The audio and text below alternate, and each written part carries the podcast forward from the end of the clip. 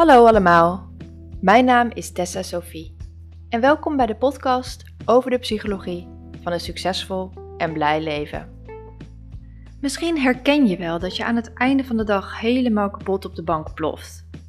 Even een momentje voor jezelf.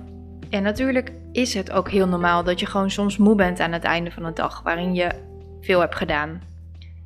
Het enige verschil hierin is de vraag wat de reden is dat je juist deze dingen gedaan hebt. En wat de reden is dat je juist de mensen hebt gezien die je die dag hebt gezien. Ben je dan moe, maar voldaan? Of ben je moe en volkomen afgedraaid?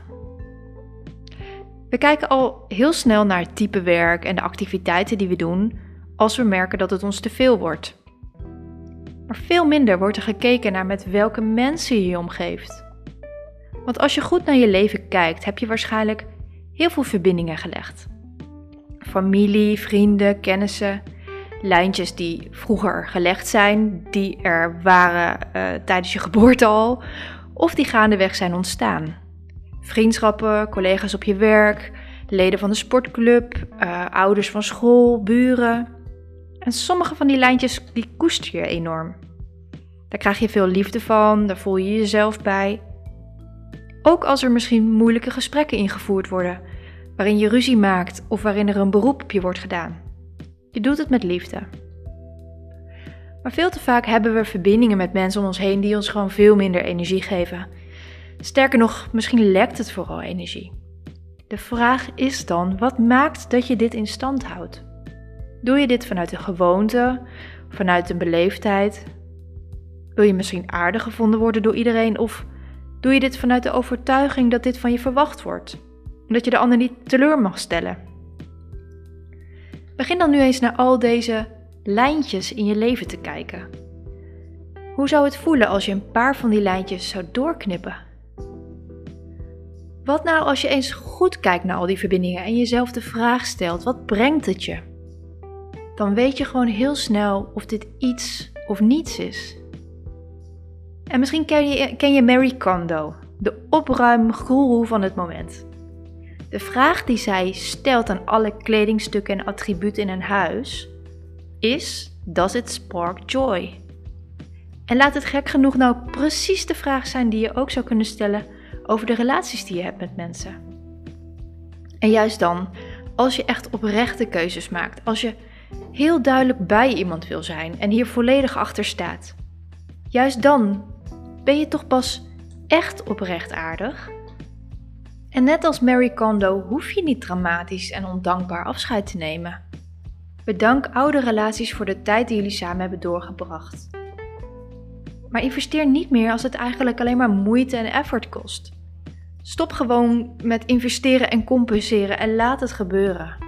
Maar cut the drama. Ga er niet ingewikkeld over doen. Het is in heel veel gevallen ook niet waard om een ingewikkeld gesprek over te voeren.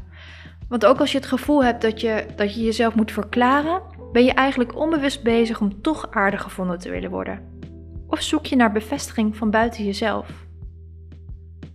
En mocht het toch zover komen dat je een gesprek over, uh, over hebt, als je bijvoorbeeld vindt dat de ander daar recht op heeft, hou het dan bij jezelf. Een verwijt naar de ander zorgt namelijk juist weer voor die negatieve verbinding, en volgens mij is dat nou juist dat wat je niet wilt. En je kunt je niet schuldig voelen als je mensen alleen maar oprechtheid gunt. En ja, het zal betekenen dat er mensen in je omgeving zijn die het niet zullen begrijpen. Het zal betekenen dat er mensen uit je leven zullen verdwijnen. Je zult in het proces soms gaan twijfelen of het wel goed is wat je doet. En dat zal niet makkelijk zijn.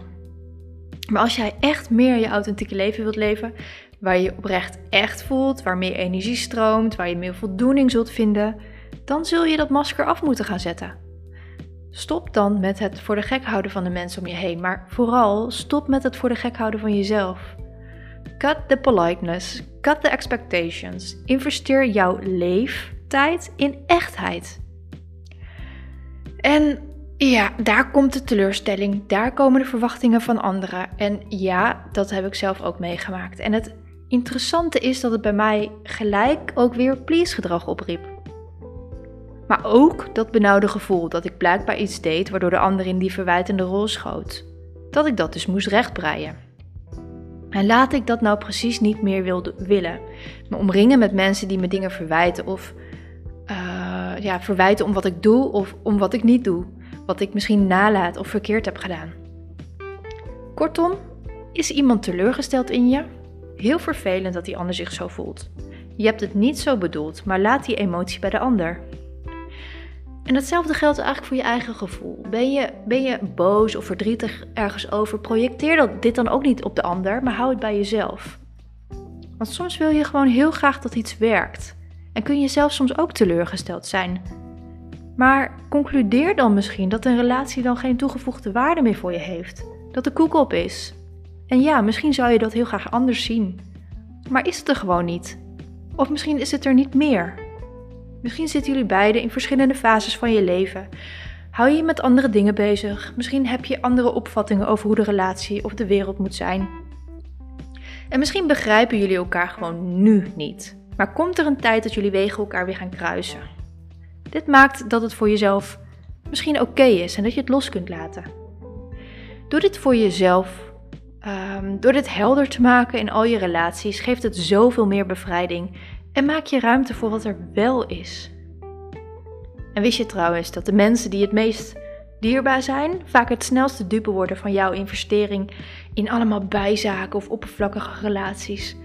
Want je hebt maar één tijd die je kan uitgeven. En dit inzicht gaf mij de doorslag dat ik zou gaan doorpakken. Dat ik het echt anders zou gaan doen. Ga dus gewoon eens kritisch kijken naar al die lijnen in je leven. En wees eerlijk over, over wat het voor je doet en wat je erbij voelt. Kijk wat deze emotie zegt over dat wat er is. Of misschien over dat wat er niet of niet meer is. Wil je het koesteren? Koester het met alles wat je hebt. Of laat het gaan, als het de tijd is. Dit was het weer voor nu. Ik hoop dat je het waardevol hebt gevonden en dat je dat ook met mij zou willen delen. Mocht je nog niet geabonneerd zijn op deze podcast, doe dat dan even. En ik waardeer het ook enorm als je een review achterlaat.